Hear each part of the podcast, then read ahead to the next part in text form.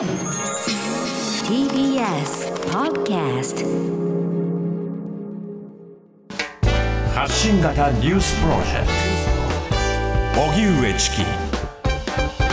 セッション。安倍元総理の葬儀増上寺で執り行われる参議院選挙の街頭演説中に銃撃され67歳で亡くなった安倍元総理の葬儀が今日東京港区の増上寺で近親者による家族葬の形で行われました。妻の昭恵さんが喪主を務め岸田総理や茂木幹事長ら自民党の幹部も参列。増上寺に設けられた献花台には花束を手にした人々が長い列を作りました。安倍元総理の遺体は火葬場に向かう途中自民党本部や総理官邸国会議事堂など永田町周辺を巡りました。厚労大臣行動制限をかける事態ではない。全国的に感染が再拡大している新型コロナウイルスへの対応について後藤厚生労働大臣は今日の記者会見で現状ではまん延防止等重点措置などの行動制限をかける事態ではないとの考えを示しました。またオミクロン株の BA.5 の感染が国内で広がっていることなどから今後さらなる感染者数の増加も懸念されるとして後藤大臣は医療や検査などの体制をしっかりと整えていくと強調。行動制限をめぐっては昨日政府分科会の尾身茂会長が岸田総理との会談後記者団に対し新しい波に入ったのは間違いないとした上で今の段階では必要ないと述べています。一方斉藤国土交通大臣は今日の記者会見で来月前半の開始を予定していた新たな全国旅行支援の延期について週内に最終判断する方針を改めて表明しました。外国為替市場で1ドル137円台に24年ぶりの円安水準続く。今日の東京外国為替市場の円相場は1ドル137円台となり引き続きの円安ドル高水準となっています。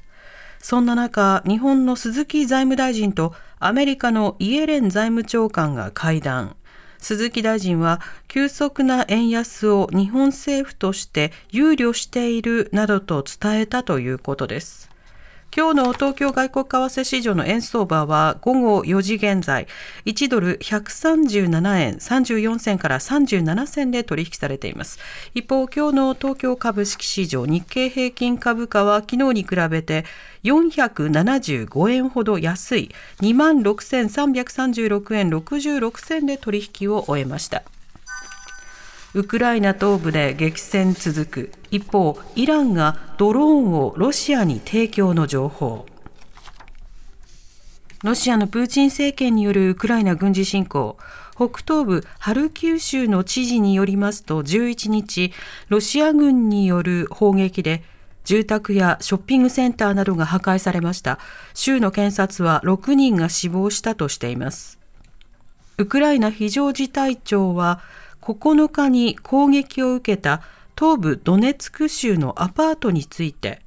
これまでに33人の遺体が見つかったと明らかにしています。一方ロシアのプーチン大統領はウクライナ全土の住民に対しロシア国籍を取得しやすくするため手続きを簡素化する大統領令に署名。これまで東部の親ロシア派支配地域などの住民を対象に導入されていましたが今回はそれを拡大したものとなりますそのような中アメリカのサリバン大統領補佐官は11日に記者会見しイラン政府がロシア政府に対し最大数百機のドローンを供与する準備を進めている情報があると明らかにしました。ロスのコンビニで連続銃撃事件、同一犯の犯行か。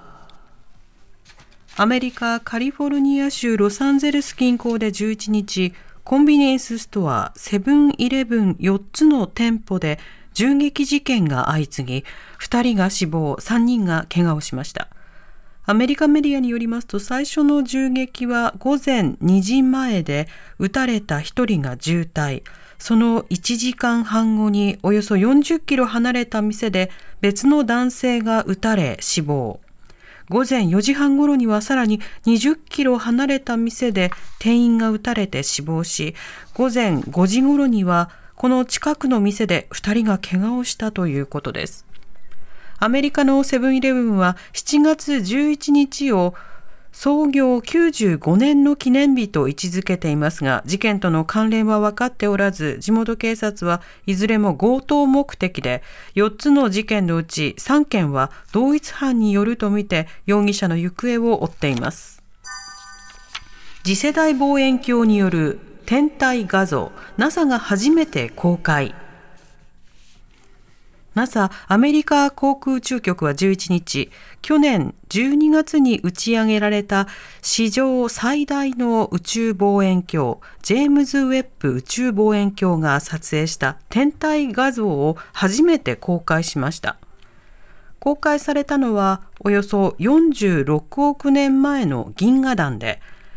巨大な重力の影響で背後にある遠くて暗い天体からの光が屈折し姿が歪んだり拡大されたりして見える重力レンズ現象も確認できるということでバイデン大統領は歴史的な日だ。アメリカが大きなことを成し遂げられると世界に知らしめる画像だと述べて成果を強調しました。ジェームズ・ウェッブ宇宙望遠鏡は今後138億年前とされる宇宙の誕生、ビッグバンの直後に形成された銀河の観測などを目指しています。TBS ラディオ905-954発信型ニュースプロジェクト。セッション